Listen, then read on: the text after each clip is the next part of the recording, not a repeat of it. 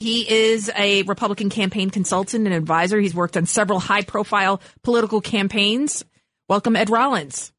Thank you. I, I grew up in California and I was very involved in reapportionment in California. I worked for the speaker there and I was the White House political director.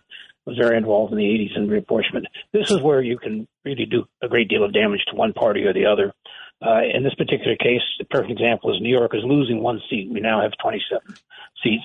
Uh, Democrats had hoped to go from a 19-8 advantage to a 22 to 4 advantage in the new plan, and obviously that plan has now been stopped. Uh, uh, there'll be some alteration going on the next couple of days, and then it goes to a, to a judge on Friday who makes the final analysis. But historically, when Democrats uh, or Republicans, whoever has control of the Senate or the House, draw the lines, uh, they get they get some advantage. Uh, in this particular case, uh, we're still not quite sure where it's going to be, but the new plan that's drawn by an expert who's not part of the political process per se, it's a single person uh, with an academic with some expertise, uh, gave Republicans a big advantage the other day where I said it, uh, the original plan was a 22 to 4 plan for the Democrats.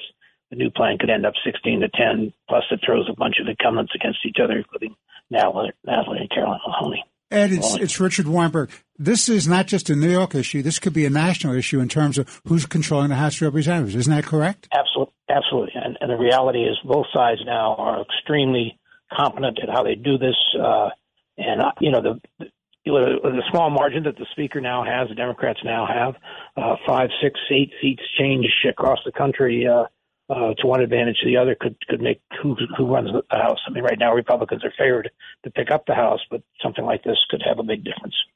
Understood. And it's for ten uh, years. It's, uh, it happens every ten years. There's a primary uh, today in uh, Pennsylvania. You, have you heard anything? nothing yet. you won't hear anything until the polls close uh, big big primary because there's uh, Pennsylvania is obviously 20 electoral votes. It's a critical critical uh, state for Republicans, uh, long term and short term. Uh, uh, you don't win the presidency, as, as was proven the last couple elections, if you don't win Pennsylvania. Uh, there's a Senate opening there, uh, and obviously there's a Senate opening in North Carolina, one of the other states today. Republicans have to do well in those two Senate races if they have any, any kind of a chance to to be majority in the Senate. Uh, uh, we've had a knockdown, drag out uh, fight in both sides. Uh, uh, the Republican primary and, and the Senate has been extraordinary. Uh, the gubernatorial race, uh, uh, where Trump has come in and endorsed uh, a candidate, is probably not as not as um, battle uh, fatigued. But at the end of the day, uh, you know they changed their rules. It used to be you had a lot, a lot of early voting in one of the states. There's controversy today you have to go in and, have your ballot in by today. You can't have absentee ballots being counted after the fact and what have you. So there's some alteration, and obviously that I would expect the voters. So is that fixed? Is that for Pennsylvania? Is that fixed? That problem?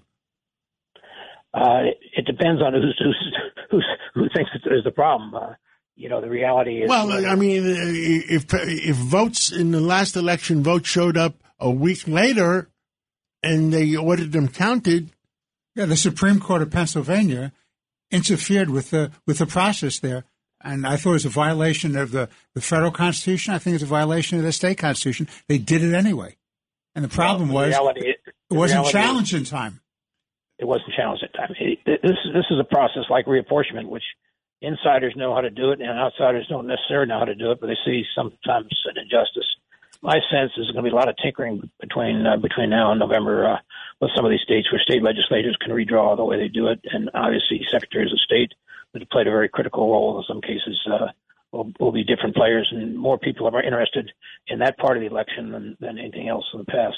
But the key thing today is we've got to get two strong candidates, both in North Carolina and, and here in Pennsylvania, to, to have a chance of these Senate races. Uh, the gubernatorial race in, uh, in both those states uh, uh, probably end up uh, uh, split. There's a very strong attorney general in uh, Pennsylvania is, is running unchallenged, uh, and uh, North Carolina there's a there's a contested battle going on there too. But the end of the day, long time to go. A lot of things are happening, and from now until election day. Uh, There'll be a lot of money spent, a lot of uh, a lot of arguments going back and forth. Well, Ed, we did hear we did hear that with thirty percent of the results in, that it's it's pretty close between the top three. So it's going to be it's going to well, be a long night. but you really don't know what, what section of Pennsylvania it's from. You know, you know, you, you have two Pennsylvanias. Yeah. You, you have a Pennsylvania that's very red, and then you have Pennsylvania that's very blue. I think it's going to be a long night either way. It's going to be and, a long middle. Uh, we got a minute left before we have to take a break. Ed Rollins, anything else you want to tell the uh, American people?